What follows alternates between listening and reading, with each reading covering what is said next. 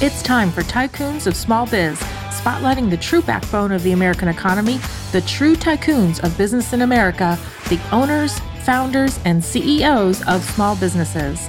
The show's hosts, Austin Peterson and Landon Mance, are registered representatives of Lincoln Financial Advisors Corporation, a broker dealer member SIPC, and registered investment advisor. The views expressed by your hosts, Austin and Landon, are not necessarily the views of Lincoln Financial Advisors. Let's lean in as Austin and Landon connect with this week's Tycoons.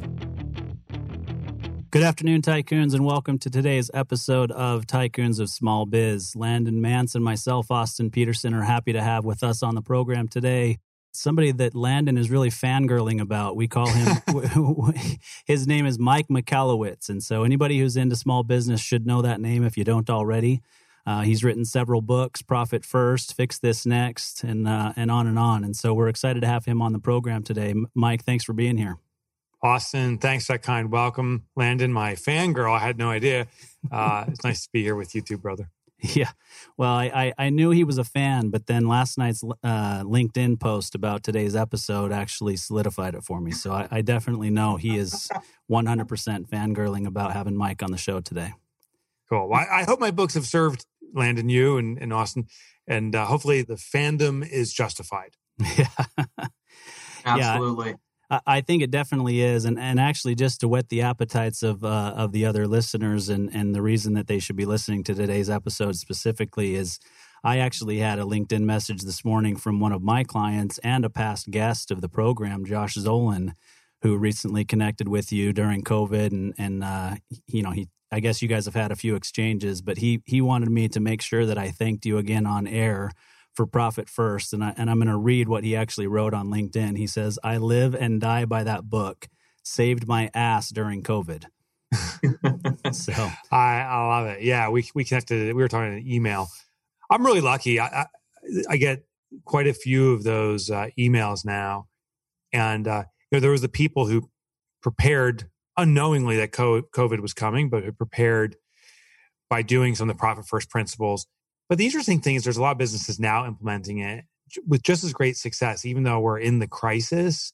You can still, I think, any business, not actually using profit first, you can use any system, but I think businesses can still achieve profitability even with this ongoing challenge, this new challenge. Yeah, I mean that that that's really what it is, right? I mean everybody wants to talk about this being the new normal and, and it may very well be, right? I mean the fact that we're doing this via Zoom. Maybe we wouldn't have done it uh, this way before, but plenty of podcasts do it this way across the nation anyway and always have. But for me personally in my business, and I know this is the same for Landon as well, that all of a sudden a Zoom meeting is acceptable. So much so that I actually had a Zoom meeting yesterday. Not that this is old, but I had a Zoom meeting yesterday with a 70 year old retired teacher that's a client of mine. And when my assistant reached out to schedule that meeting and we had traditionally met in person in my office i wondered what what her response was going to be. I knew i didn't want her to come to the office. I knew i didn't want to meet in her home just because she's in that age range where it's you know more dangerous for her for us to be meeting. But she said yeah absolutely. And she was you know Johnny on the spot right there on time uh, for our Zoom meeting, and she knew exactly what she was doing and was very comfortable in that in that uh, environment. So I, I, think I, think that will change. Oh yeah, yeah, and I think uh, you know customer expectations are changing because of the virtualization of so many different things that we as businesses need to respond. You know, 2008 they called the Great Recession. I think 2020 is the Great Reinvention it's the reinvention of what's expected of business and how we serve clients. You already hear stories of these small businesses that are are booming for now. Maybe they won't, maybe won't sustain, but are booming because they quickly responded, at least with um, stopgap measures, maybe band aids. Restaurants in particular is interesting. I, I was talking with uh, this one company that works with restaurants. They do accounting work for them and so forth. They say uh, they said for them, uh, and they're in the Boston area March, April, these businesses were tanking. But then they saw something interesting in May, June. Uh, there's starting to be a turn in July, August. Now there's a boom, and what these restaurants found, the the ones that adjusted, was there's more profit in takeout food uh, than there is in in all the staff you need to facilitate at your restaurant. So some of these places, instead of being a restaurant, they're really a cooking center. Like they're they're just preparing meals and rolling them out, and they're doing it with one quarter of the staff they had to in the past. Yeah. So that restaurant now is very profitable. That's part of the great reinvention. I don't know if that's going to be the sustainable model. I think as a customer, I want to go back to restaurants and and dine at some other place than my my kitchen. But I think there is going to be new expectations from customers that are going to cause permanent change too. Yeah, I think there definitely will. And and you know, this past weekend happened to have been my 22nd wedding anniversary and my birthday. And so we we did actually go out and sit down at a restaurant for for the first time in a, in a while.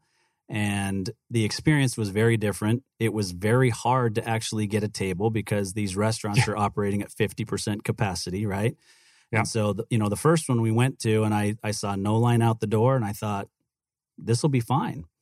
It was a two hour wait. And so then we turned to Open Table and, and found we actually went to a different location of the same restaurant in a city away. And, and we were able to actually book a, uh, a reservation, but only on the patio. And I, I need to remind you, Mike, I live in Phoenix. So it was 109 degrees even as the sun went down sitting on the patio. So. But it's not humid. So what do you care? thankfully, right. yeah, thankfully there were misters, but unfortunately the wind was shifting yeah. directions. And so those misters weren't always on us. But, you know, what, what I saw was just a complete change in the way that, that this is is going to be going forward. We've used yes. DoorDash so much over the last several months at, at, our house to have you know takeout come in, and, and you're right. These restaurants have have adjusted, right? So they're giving up a percentage of their revenue to DoorDash for the delivery, but they're still finding that they can be more profitable by doing the delivery than in person because it's less staff, right? The, the people is what costs the most money. Now, not great for employees, right? And so we've got to, there will be another shift there where those employees will go to work and do something different. But these types of um, shifts, I guess, that, w- that we go through or different, you know, issues that we go through in, in the economy or whatever really push entrepreneurs to figure out a way to get it done. You know, I've always said I'm not worried about the future because I know that entrepreneurs and innovators will lead us out of this you know, I, I never rely on the government to lead us out of this. They put some stopgap measures in that were pretty darn important, but it's really the entrepreneurs, the visionaries, and the innovators that are gonna that are gonna lead us out of this. Can I can I second that and third that and fourth? I mean, that is so spot on in my opinion. It's interesting. So I studied every recession now back to 1929, the Great Depression, to see what the common trend was. And um, actually Ray Dalio the, uh, studied this too and has a great document that's called the debt crisis and it, it explains from wall street's perspective every crisis. Here's a common thing. There's a trigger every time. Something causes a destabilized economy to start spinning out. So the great depression was that we moved to a gold standard internationally. Wall street collapse there was already a destabilized economy and we go into this great depression. Fast forward to modern times like in the 70s opec oil crisis uh, triggers a recession uh, 2000 was the dot com bubble uh, or dot com burst, uh, but it was also the terrorist attacks and a destabilized, already unstable economy bubbling below the surface. 2008 was the housing collapse. In 2020, of course, is COVID. What's interesting to me was every economy was turned by small enterprise, by micro enterprise, by small business, not by the juggernauts. The established players, some of them kind of kind of balled through it, but they didn't. They weren't the innovators.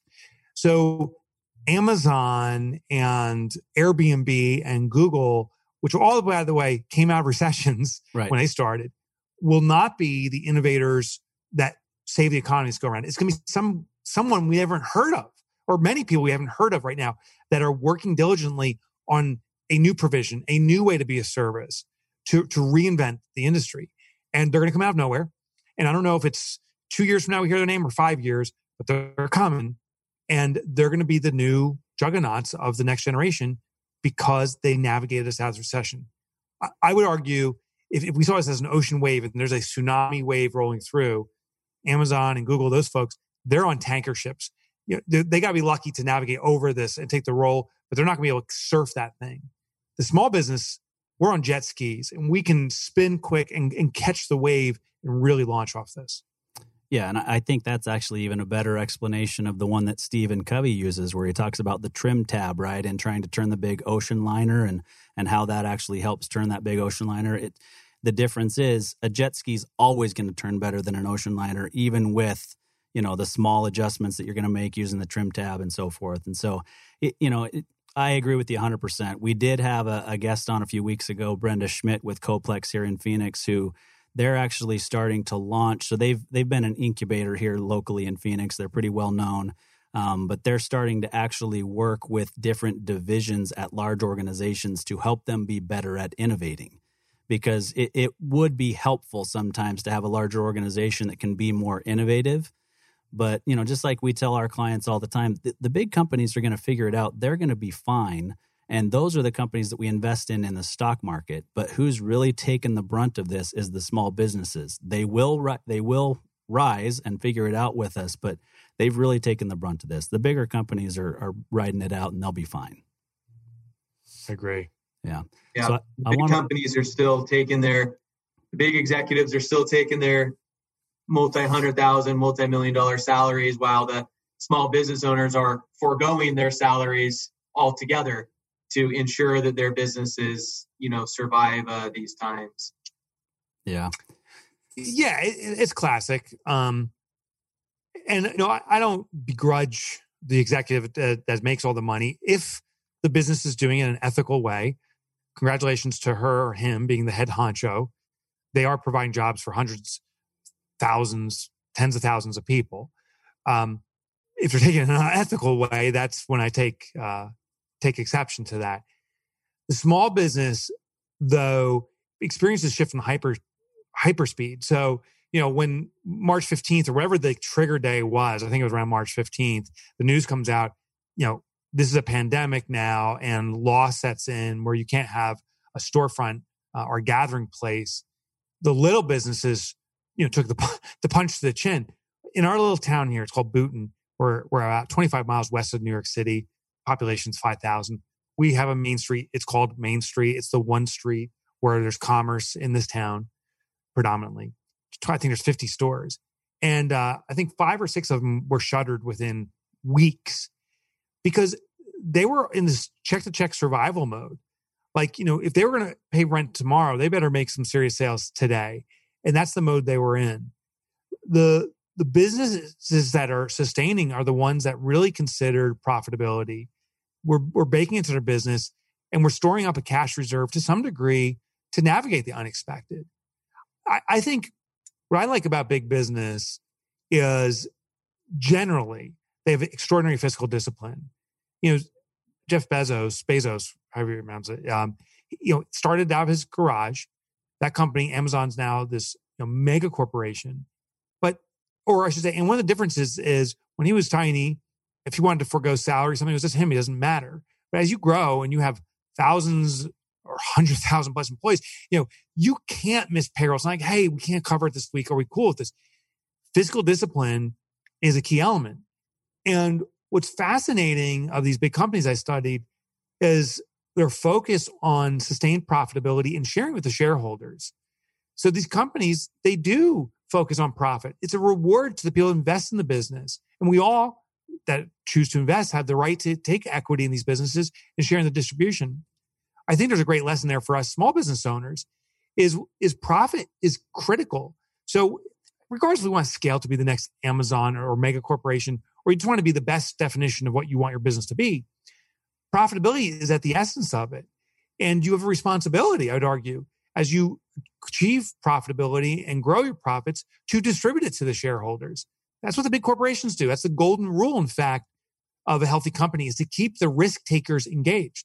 And as a small business owner, in many cases, we own, you know, 50% of your partner or more, 100%. We got to reward ourselves for taking that risk. At the end of the day, our job as entrepreneurs is to be providers of jobs. And I hope if anyone's listening in uh, with a piece of paper in front of you, underline, write that one down, underline it. The job of an entrepreneur is to provide jobs.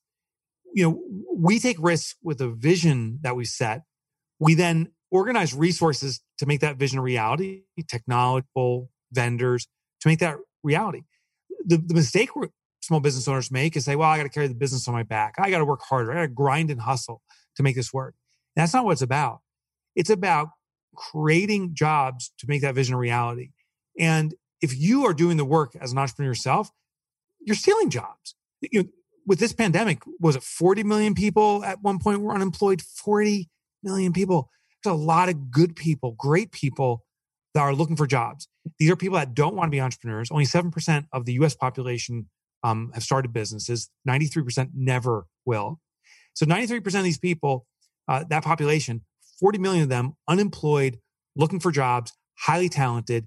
And we, the entrepreneurs, are the provider of jobs. That's what we need to do. We need to build profitable organizations so that we can provide these jobs for the, the people that want to do it. And that also begets the fact that we got to remove ourselves from doing the work. There's a big mind shift because particularly under panic and stress of this pandemic, people are like, I gotta, I gotta do more work and I gotta hold it myself closer to the vest and and I, I gotta tighten things up. And, and I'm not saying play loose here. I'm just saying extract yourself out of the business, get it running on automatic, get the people that want to do the work doing the work, and you get on to doing what I believe you want to do, which is setting vision, direction, and purpose for the business.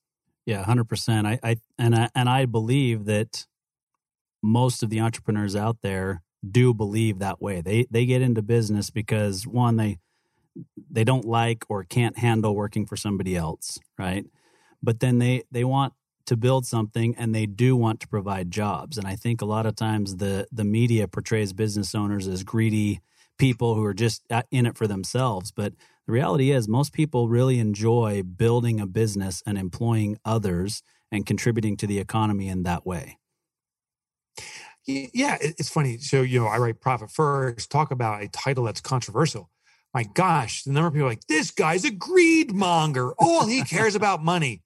There's actually a, a, a very famous person uh, in, in the financial space who on public radio, someone called in and said, I'm reading this book, Profit First. He stopped the show and said, Profit first? He goes, I'm about people first. That's a greed monger.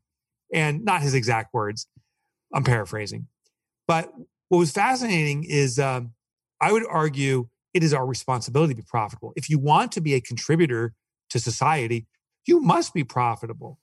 This is the concept of putting your oxygen mask on fast first so you can breathe and have air so you can save other people. Because if you die, if your business dies, then you can't be of service. In this pandemic, of those businesses that went out of business, one business made a decree. They said, uh, Our community needs us more than ever now. I agree. They then said we're going to uh, be uh, we're going to contribute to our community actively and give until it hurts. Not their exact words, but that's what they basically said. Well, they gave till it hurt. Uh, they gave for about two weeks, and they had to shutter the doors. They went out of business. And some people were heralding them and say, "Wow, it was wonderful what they did." And uh, I'm saying, shame on them. That, that's like martyrdom. What they've done is they contributed to our community for two weeks when they could have contributed for two years or two decades they, their responsibility is to give while sustaining the business. Shame on them because now they're not here anymore. And I think that's a lesson for all of us is we must be profitable. We have a responsibility to be profitable. In fact, our clients and customers are starving for us to be profitable. They're begging for us to be profitable. They never use those words. No customer's like, hey, can you double the price on me? Can you charge me a little bit more? of course not. But what our customers do say is, when you're caring for me, when you're focused on me, I want to make sure I'm your number one client in that moment. I want to be catered to. I don't. I don't want you bringing food to my table, and you're so worried about uh, bringing in more money that you're cutting corners, cheaper food, expired food, uh, that you're throwing the plate down so you can run and hopefully get another customer outside.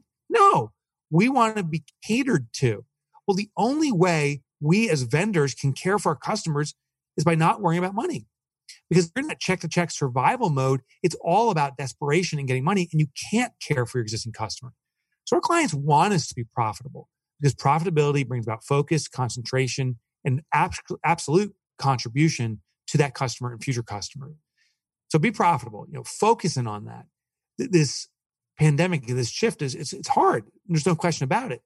But don't give away the farm here and go out of business. Find a way to serve your customers in a new way that's very profitable. I'm impressed by those restaurants that are doing the takeout there's one in our community that really amplified it.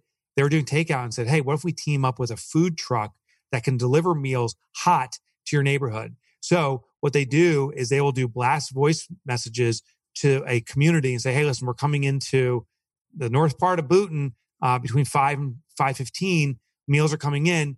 Uh, if you want one, just call us back. We have all the, the truck uh, s- stocked with different meals, or you can even walk out to the cul-de-sac and we'll drop it off to you that way." The, this restaurant is a cooking center. I mean, they're they're turning out meal after meal after meal because they've modified to the new demand from customers. And I don't know their numbers, but apparently they're doing it very profitably, which means they're going to be around uh, to continue to do this, and that impresses me.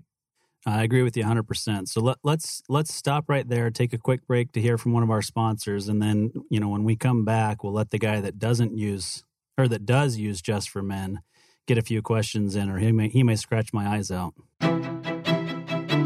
At Paylocity, we deliver more than our awesome product suite with crazy good reviews. We prioritize your success by covering you with a deep support system to back up our easy to use, innovative HR solutions. Everything we do is designed to support you in reaching your goals. Together, we tackle your day to day work so that you can spend more time building the culture you and your employees crave. For professionals who crave true partnership, Paylocity is the HR and payroll company that frees you from the tasks of today so together we can spend more time focused on the promise of tomorrow. Let's go forward together. Welcome back, Tycoons. We are here with uh, Mike Michalowicz, uh, author of several incredible business books. Um, Mike, thanks again for being with us. Yeah, this is this is fun so far. Let's turn up the heat. Let's show Austin what just for men can do. It's got all the confidence you need. I like it. He jumped right on board. The just for men and the uh, rug on top of his head, and we're in good shape. So, Mike, as much as I, I love talking about what's going on in the present and, and, and what you are, are focused on moving forward, I apologize. I want to take a little step back and just Okay. let you let you spend a couple minutes and talk to us. Um, set the foundation for us. Tell us about your backstory. How did you, you know, get to where you are today, so that we can kind of we can get to know Mike a little bit more as, as a person and as, as a business guy. Sure, sure. So uh, I've been an entrepreneur my entire adult life. Ever since I graduated college, um, I've effectively owned a business. I, I had some early wins in, the traditional sense. I mean, I, I started a couple tech businesses, service tech companies. Uh, was able to sell them. One was a private equity deal, and one was an exit to a Fortune 500. By my early 30s, became a self-made millionaire doing this. I don't think that's the interesting part of my story. I, I think what happened next is I decided to become an angel investor because I knew it all. And that was the first start of my downfall was this overwhelming arrogance. Like, oh my God, I can sell businesses, I can build them, I can pump and dump. Clearly, I'm a genius. And um, so this this arrogance coupled with ignorance too, I really didn't understand business, uh, had had set in. And I became an angel investor. I, I sucked at it. I started 10 companies, all in different verticals and spaces. None of them complement each other. I didn't know what I was doing. I was just, you know, making it rain money. it took me two years. And through that, plus, you know, the big spend, like I had to get the big ticket stuff, the big house in New Jersey. We we got a place out in Hawaii to go on sabbatical on a private island called Lanai. Uh, Larry Ellison now owns that of Oracle. And we, you know, all these things. And um, burned through money so fast. Fast forward two years later, I get a call from my accountant and he says, Mike, I never expect to say this to you, but it is my recommendation that you immediately declare, declare bankruptcy, or uh, he goes, you have to liquidate everything and you got to ratchet back a thousand percent. I chose option two. Uh, we lost our house 30 days later, lost our possessions, cars, everything was gone. Everything. Uh, we, the only thing we had left was we ended up buying a rusty, a rusty Dodge Durango, this blue monster, and that was the family vehicle. Uh, we didn't have a house anymore. In fact, neighbors uh, gave us a house effectively. They were going on a trip to Europe and they they knew our circumstances and just said, "Hey, listen, we're looking for house sitters. Do you want a house for a year?" Saved us. I had to go home to my family in that moment when that my my accountant called me and and tell my family it's all gone. And uh, I was it was not a proud moment by any stretch of imagination. I was crying, I was sobbing, I was so ashamed because I've been lying by omission. And uh, the specific moment I remember was my daughter. I had three children. My daughter was there. She was nine years old at the time. And I told her, I said, I can't afford to pay for your horseback riding lessons anymore. It was like $20 a session, group session. As she hears this and she sees her father crying, she, she just starts crying herself and she, she runs out of the room.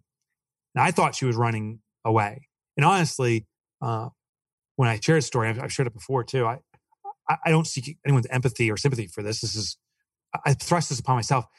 I share because I, I think it's something that we've all been through this financial challenge, or it could be some other trauma, but there's these moments that the world punches us in the face, figuratively or sometimes literally. And, and the solution feels like running away. And that, which, so what she was doing by running out of the room, I respected that. Um, I was ashamed that she was so scared of me to run away, but I also got because that's what I wanted to do.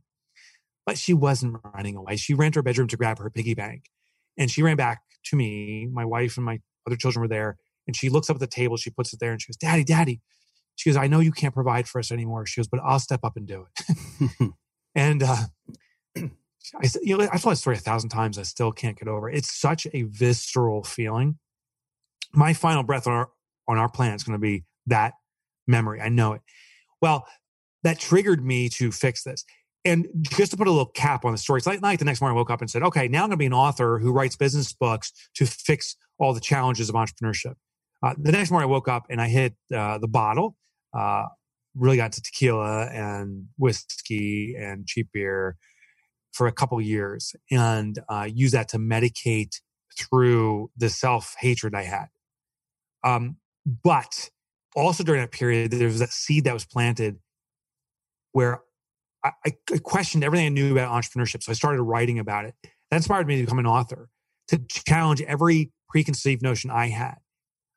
When I wrote my first book, it was called The Toilet Paper Entrepreneurs, this kind of irreverent, sophomoric attack, assault on the traditional beliefs of entrepreneurship.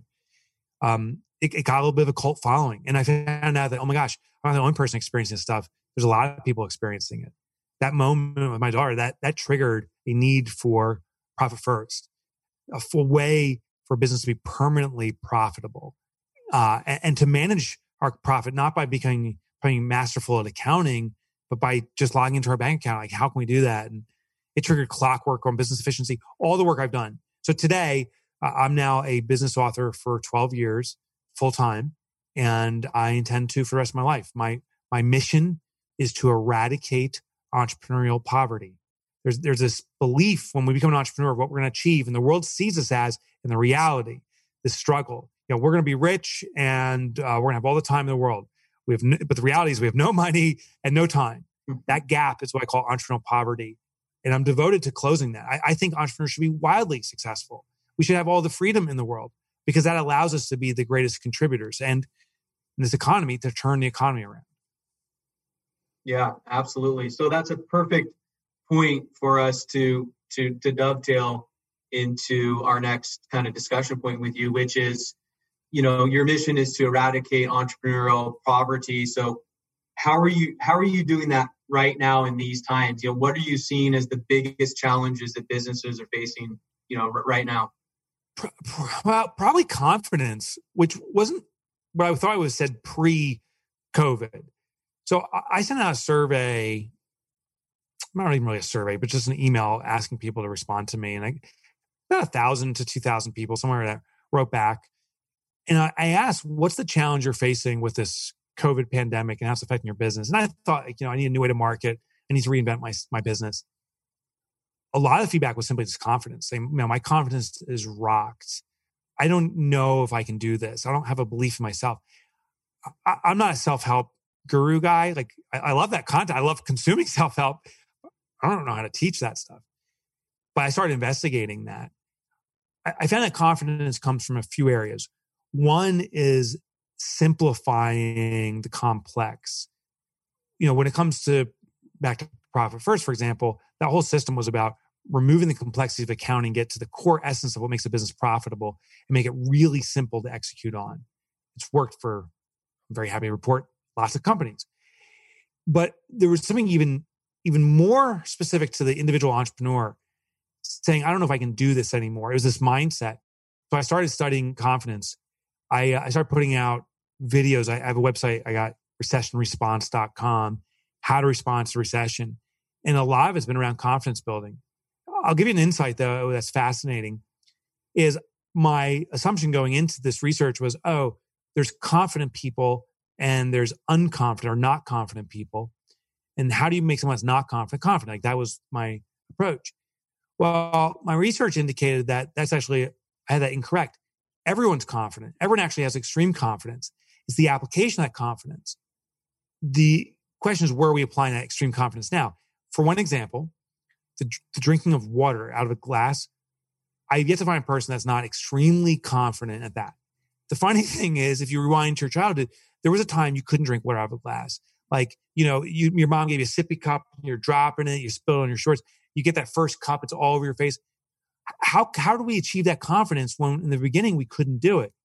Well, there's a, call it the confidence recipe. There's a pattern um, with some general kind of consistency among all people, but other, but people have their own little flavors and elements of their own confidence recipe. But there's elements that come out. Usually, the ability to laugh at yourself, trying small, repeating again pretty quickly. So when you, you drink water and you, you choke on it, you cough it out. As a little child, you actually try drinking water right again, right away again. Uh, you laugh and you giggle about it. You do other things. I mean, there's just some examples. So then knowing our confidence recipe, like what, what do we do as a process to achieve confidence in something as simple as that? How do we apply it to something where we need to achieve confidence in sales? Well, you start small, you laugh at the failures, you get right back on that horse the second you fall off. Those elements play out again. And sure enough, if we apply the, that recipe to any element of our life where we're not having confidence right now, we'll start to achieve confidence. Yeah, I think I think it's an underutilized word in business, or it's not focused on enough. I guess is the is a better way to say that. You know, it's funny even in in our business, Landon and I will use a phrase something to the effect of, you know, our clients hire us because we find or they find that, that that the plan that we put together for them gives them greater confidence and clarity as to where they're going in their financial life. And we use those words because they're very strong words that convey something to people and they realize man if i if i really were confident in my finances or in, in this situation if i were confident in the plan that i put together for building this business or taking this business from today until 2025 how much better am i going to feel about getting up and doing it every single day? Right? It, it's it's a super important part of everybody's life in many aspects of their lives including business I was interviewing this up and coming author. His name is Michael Roderick just this morning. And he used a really cool analogy. He said, uh, a Swiss Army knife, he goes, it probably has, you know, 20 or 40 pieces, depends on the model you get. But everyone knows it has a blade. Like every Swiss Army knife has a blade, but it's hard to name the 50 other parts. He goes, when it comes to business, he goes, a lot of businesses, our competition is notorious for this, is listing all of the pieces. And maybe maybe we're notorious for this too. Oh, we have the toothpick, we got the finger file, we got the screw, we got the Phillips and the flat, you know, blah, blah, blah, just say you got the blade. Bring it down to the essence of what your core function is and say, yes, we got a lot of other tools if it's necessary, but man, we can cut through anything. That's the clarity that we need to bring to uh, when we communicate about our businesses. So there's an internal confidence, but what I think Austin, you were just sharing is this how we exude an external confidence. And it's through really simplified, poignant features as opposed to this diatribe list of I got this and that and this and that. Yeah, hundred percent. I, I was in a in a group meeting this morning for the Vistage group that I'm part of. You know, we talked about how, or eh, I actually said, that somebody was talking about how they hadn't written a business plan for something that they a different vertical that they want to go into for their business right? And he said I, ah, it's just not me i don't do that. And and and i kind of pushed back a little bit and said you know I, I, i'm not asking you to write a book. A business plan in my opinion should be one page long. One page you can look at it you can review it often you can update it it's easy to kind of follow and and and tweak as time goes on but laying out the things that you're not thinking about specifically on one page to make sure that you're hitting things and making sure that you avoid blind spots i think is is critical and that right there is probably enough in most situations to provide you the confidence that you need to go out and execute it yeah I 100% agree with that. It's almost like a vision board, right? It just have clarity of the direction you're heading. I love that. What do you think, fangirl? you know what's funny is that I actually heard that term for the first time about about a year ago. I invited a buddy of mine to go to a concert, and his wife was poking fun at him and goes, you know, he's he's like their biggest fangirl. And I just about fell over laughing. I had never heard that before. And I it actually I did consider using that exact term it, during this interview just to get a laugh, but I figured that I would uh, refrain. So thank you for um, thank you for bringing that to, to the surface. That's funny. What was the band? Uh, Rev- Revolution. Okay, nice. That's fangirl worthy. Yeah, my brother went to high school with the keyboardist, so they're oh really, yeah really friends. Yeah. yeah, yeah. You know what's funny is um, when there's a commonality, and this actually is a, a technique for selling. When there's a commonality between uh, people, there's a greater affinity. I, I, was traveling through Russia as an example, and um, if, if, you've ever been to Russia, uh, no, no, surprise here, people speak Russian, um, and not many people speak English unless you're speaking at a conference, and some of those folks will. So, you know, sitting in a cafe or something, can't understand a word that's happening there. You're just sitting there. I heard one guy speaking English. He was from a border town here. It's called Parsippany. It's one town over from the town I'm in, Boonton. By chance, well, all of a sudden there's this massive affinity. I'm like, dude, that's so amazing. You're from Parsippany. Oh my god! We, and we, you know, talk for hours. The funny thing is, if I ran to that guy on the road uh, and he's from Parsippany, I'm from Boonton. Here, they're like, oh, dude, you know, like I wouldn't even talk to the guy.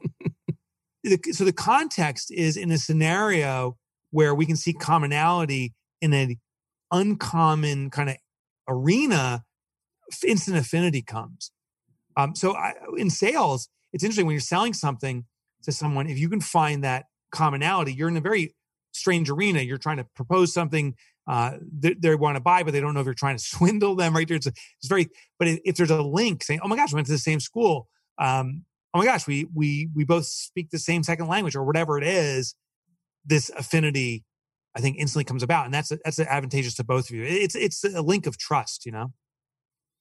Yeah, I want to talk to you about what you call the survival trap.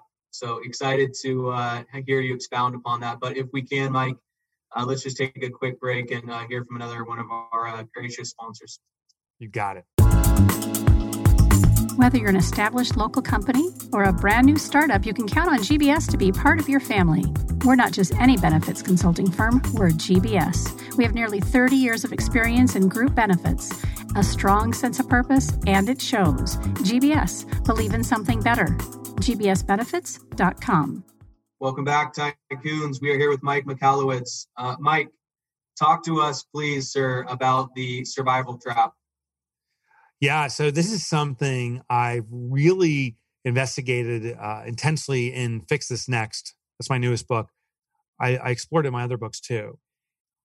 It is the common modus operandi for businesses. And if you feel you're a firefighter in your business, you, are living the survival trap. What I mean is, you come into work, maybe you have a plan or intentions for the day, but seems the stream of email questions and the line questions outside the door or the messages on your phone actually take over. And it becomes this constant putting out fires. What's interesting is um, most businesses that I've studied and, and I experienced myself as I was growing my businesses were businesses based upon this, op, this, this mode of operation. In your mind, you can draw this out, the survival trap. We do is you draw the letter A. It stands for the, where we are right now, point A, put a circle around it in the middle of a piece of paper or just in the middle of your mind, put the letter A and put a circle around it. And what A represents is where we are right now, what crisis or challenge we're facing or opportunity facing in our business. A could also stand for the apparent, right? There are always apparent issues we could address. Then, as a second step, you can draw, I suggest like three arrows starting at A and going in a direction away from A for a short distance, an inch or two. And what those arrows represent are choices we can make. So we can go up, we can go to the right, we can go left, whatever it is, down, but we can go in a multitude of directions. And what happens is if we take or make any of those choices, we escape A. So we get relief. Now, as the third and final step, I tell people draw the letter B in the top left corner of that piece of paper and put a circle around it. What B represents is what your business actually needs from you. At any given point, there can only be one most important thing to improve your business. So B represents the most vital need your business has. And then the question, especially if you're following along on paper, is how many of your arrows point toward B? And the answer for most people, if you did this on paper, is none of the arrows, maybe one. Uh, if you did in your head, same thing. Then the question, of course, is why don't all the arrows point toward B? Because if we're at A and the most vital need of our business is B, shouldn't every effort go in that direction?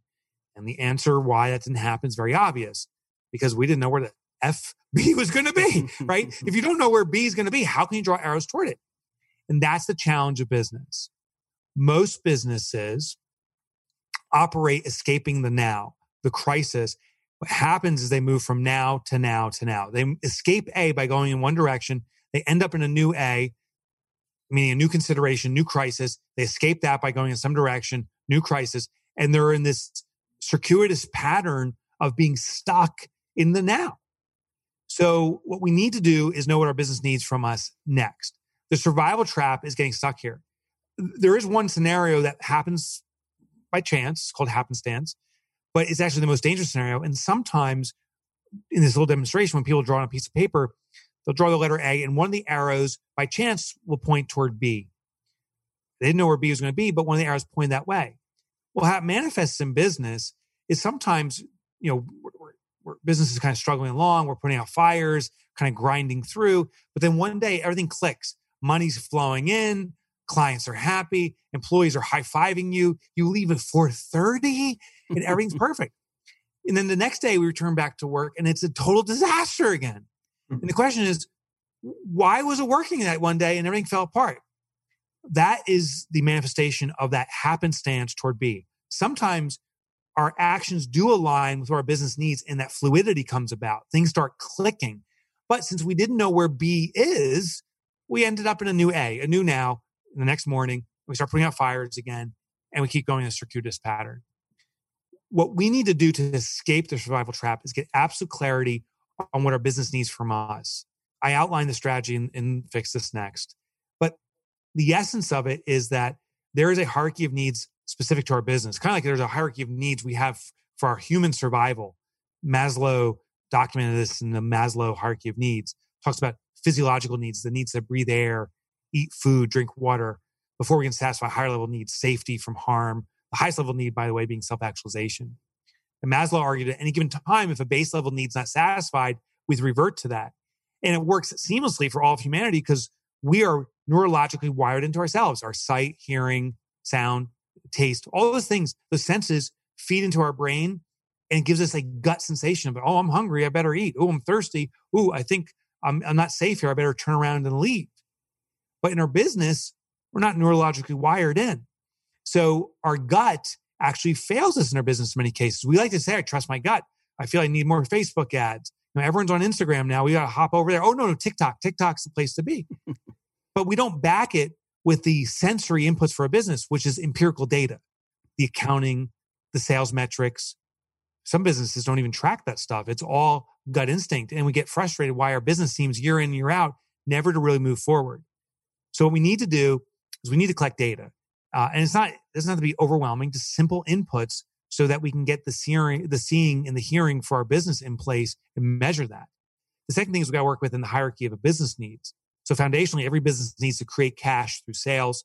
It needs to extract that cash through profit extraction for sustainability. We talked about that extensively already. It needs to bring about efficiency and order. So there's no dependency on the owner or anyone independent, uh, any individual person in the company. So it can keep going in, in order to achieve the highest levels of business needs, which are having impact on community, ultimately achieving legacy, having a business uh, be in a position of permanence so it can live on generationally.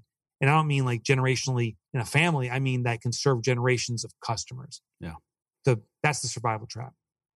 Survival trap, in, in my mind, is really just another definition of entrepreneurial poverty, right? I mean, exactly. Being stuck in there is going to put you in that entrepreneurial poverty forever.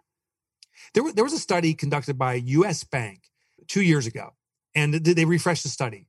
There is now 30 million small businesses in the US A small business, as defined by the SBA, is a company that does $25 million in annual revenue or less. Now, I don't know if that's you guys. That's absolutely my business. It's probably a lot of the people listening right now. Yep. We are small business owners.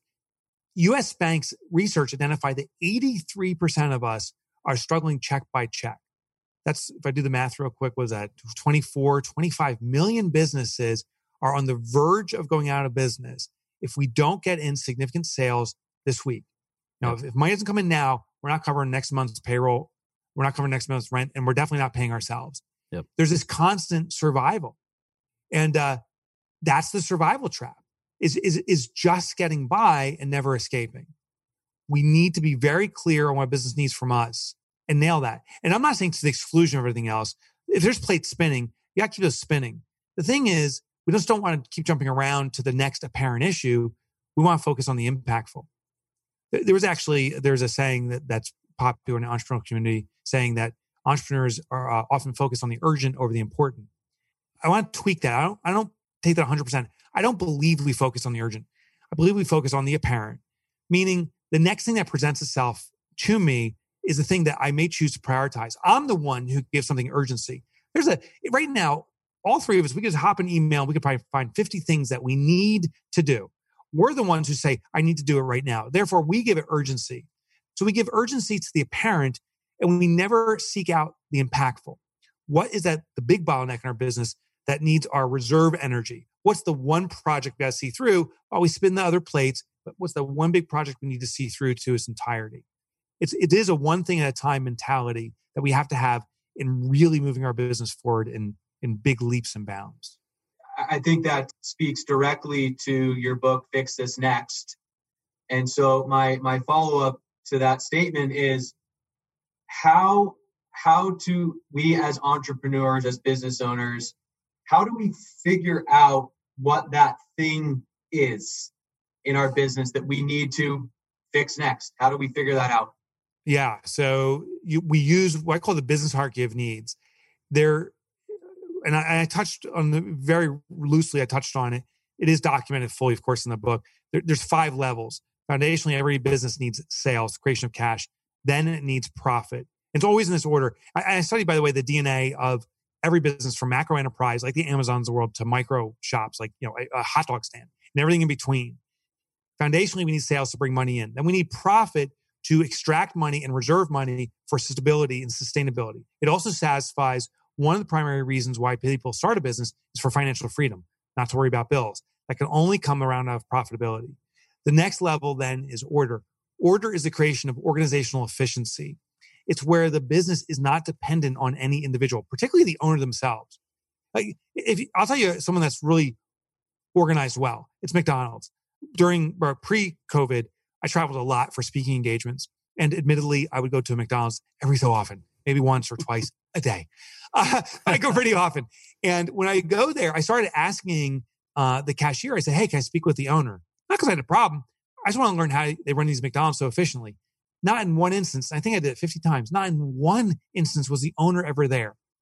The owner's not flipping the burgers or cooking the fries and is not in that glorified closet that they call the manager's office. They're just not there. The owner of a business, our job is to have a vision of what we want this business to be and seek out to grow or expand the opportunity if we so desire. The McDonald's owner is looking for other McDonald's franchise locations. That's likely what they're doing. Yep. That's order. The next level is impact. Impact is where we're of service to our community. The highest level is legacy. And just to answer your question, Landon, to find where we need to be, you always start at the base and say, do I have adequate sales? It's actually a little bit more than that. And I actually, in the book, there's an online uh, eval. I'm sorry, in the book, there's an evaluation. Also online, there's an eval if people want to check it out. It's free. You can evaluate your business. But you say, do adequate sales. Once that's adequately serviced, then we focus on profit and say, are we extracting profit? If not, we got a profit issue. We have focus on that. Once profit's adequate, is it supporting the ability to create more efficiency?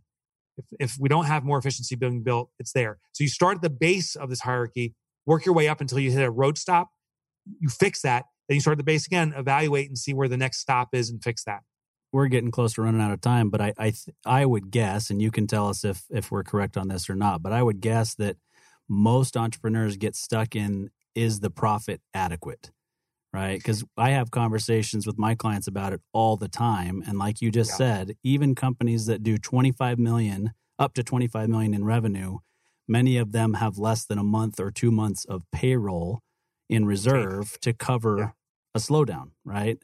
And dangerous. it's it's dangerous. And I and I think that it's it's missed so often as an entrepreneur or a business owner having those reserves in place so that you can weather these storms and not only weather these storms but take advantage of these storms and be able to potentially double down on marketing for example or go out there and pick up market share because your competitor down the street didn't prepare for this rainy day and they're not able to to capitalize on this the gut response of many entrepreneurs when they're in uh, a financial challenge, they don't have profit, is actually to sell their way out of it. The most common response is we need to sell more, which is a grave mistake, but it's, our gut. Remember, you know, empirical data is what we need. The reason selling your way out of things doesn't work, uh, and there's actually some pundits who say, you know, sales cures everything, uh, which is total nonsense. Sales is necessary. There's no question about that. It alone is not sufficient. Sales translates directly to stress. And for small business, stress on the owner. Because if you think about it, every time I sell, say I sell you something Austin, now I have a responsibility to deliver on it. Well, now I sell something to Landon. Now I have greater responsibility to deliver to two. The more I sell, the more I expand the organizational responsibility to deliver, which as a small business owner, carrying the business on my back, that's more responsibility on me. So the more I sell, the more stress I put on myself and the organization. It becomes more burdensome. So what we need to do is simply sell more profitably. That's the element. Keep the sales in place, but extract profit. In some cases, actually, even reducing sales volume to enhance sales profitability is actually the right move to make because then you're reducing burden and stress while expanding profitability. So many businesses fall in that trap, thinking they're going to sell their way out of it. And then a year or two from now, they're even in a more precarious position. Yes, they have more sales volume, but less related profitability on a, on a proportional basis and are under more of a struggle and more stress. Profit is usually the starting point not always, but usually when people do this analysis, sometimes it's efficiency, sometimes it is sales, but more of like a mix of products they're selling or who they're selling to, as opposed to just raw volume. Yeah, it's funny you say that because I literally five years ago bought a business outside of my financial planning practice, just as a as a side business and investment opportunity. It had multiple locations and it was you know smaller. I think you say it's a just for men salon. yeah. Like, nice. yeah, well, clearly it's working. I mean, at least it's being used by one of us. But um, I'm, I'm ready. Look at this thing. I'm ready to come over there with this white beard. yeah, well, I'm right. I'm right there with you. But it had about two million in revenue, and yeah. we closed multiple locations, brought it down to six hundred thousand in revenue for a for a higher profit percentage. It, it just it made more sense. And eh, you know, there's this braggadociousness to the top line. Ooh, two million. Ooh, five million. Wow. There's this top line thinking, and it really is a vanity metric. Yeah. The profitability is all that matters. You know, you're the one who's sitting back in the jacuzzi home, able to smoke that cigar or drink that cognac and just enjoy because you have no financial worry. That's the victory is removing the financial stress. So I'm not a big, actually, I really don't care about top line. I don't top line thinking. I used to really don't care so much about it now. I'm all about what is going into the pocket of the shareholders and what is going into the reserves of the business so that I don't have to worry about the unexpected, like, you know, COVID. Yeah, exactly. But much better, much better measure of the health of the business for sure. So, yeah. I wish we could actually go on for several more hours. We know you've got some other things that are that are coming up. We'd love to have you back on in the future. We honored. really appreciate the conversation. Um, but before we let you go, why don't you just give us a quick, uh, you know, website address, social media, how people can best get a hold of you, get onto the evaluation you mentioned, for example. Yeah, yeah. Well, why don't we start there? Actually, let that, let that be the spot because you'll get everything from that. Go to fixthisnext.com and on there, uh, you can get information on the book and concepts. But there's a big red button that says take the free evaluation. It'll maybe take five minutes. There's no downloads or anything. it's an instant report. And if you go to fixthisnext.com, takes the evaluation five minutes and it'll pinpoint what's called the vital need within these five levels, there's five needs each level. So there's 25 different elements that we evaluate in your business. And you'll find, is it a profit issue, but is it how you're leveraging debt? Or is it you don't have a profit plan in place? Or is it you just don't have that reserve for payroll? Or is it a sales issue? Or is it something different? And I'll find that for you in five minutes or less. And the nice thing is once you resolve whatever that challenge is, you can go back to the evaluation again. They'll find the next challenge for you. So it becomes a living document to help you navigate the rest of your business. FixThisNext.com. Love it. Before we wrap up, I promised my wife I would give her and my twins a shout out. So hi Tia and uh, Hendrix and Harper. Thanks for listening. This was the first time they're actually going to be listening to the show in real time. So, Mike, uh, we can't stress this enough. Um, thank you so much for your time. I know that everybody got a ton of value out of listening to you. Everybody was really excited to have you on, not just Austin and myself. So, again, thanks a lot, Mike. Really appreciate you. Landon, this is a joy. And if I can share with Tia, your wife, Tia, I just want you to know Landon really is a fangirl of you. We were just horsing around. he speaks the truth. He speaks the truth. And I'm not as mean as I sound on the radio.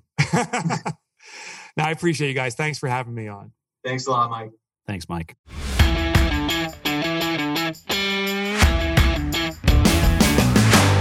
You've been listening to Tycoons of Small Biz, proudly hosted by Austin Peterson and Landon Mance. Austin and Landon are comprehensive financial planning professionals specializing in financial, estate, and succession planning for small business owners. Austin and Landon have offices in Scottsdale, Arizona, and Las Vegas, Nevada, and represent clients in 14 states throughout the country. Join Austin, Landon, and the featured tycoons live every Tuesday at 1 p.m. right here on Business Radio X and your favorite podcast platform.